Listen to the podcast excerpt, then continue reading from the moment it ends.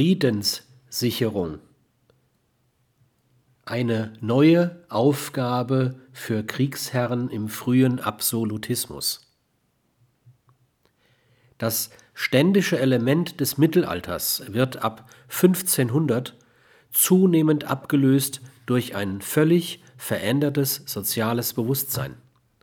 Aus dem Bürger des späten Mittelalters wird der Untertan, dem der Souverän als fordernder, aber auch als schützender gegenübersteht. Die herrschende Schutzfunktion kann so weit gehen, dass sich der Landesvater selbst für das Seelenheil seiner Untertanen verantwortlich weiß.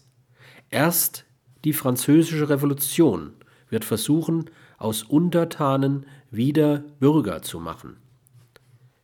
In den religiösen Kriegen des 16. und 17.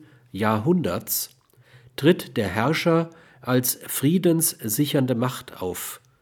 Dieses veränderte Bewusstsein führt bald auch zu verändertem Sein, dem frühen Absolutismus.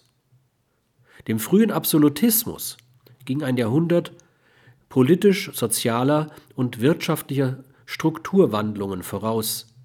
Die älteren feudal- und ständestaatlichen Ordnungsgefüge waren unter dem Druck wachsender Friedlosigkeit zerbrochen. Die bestehenden Normen des Mittelalters mit Ausnahme der göttlichen Legitimierung staatlicher Gewalt, versagten.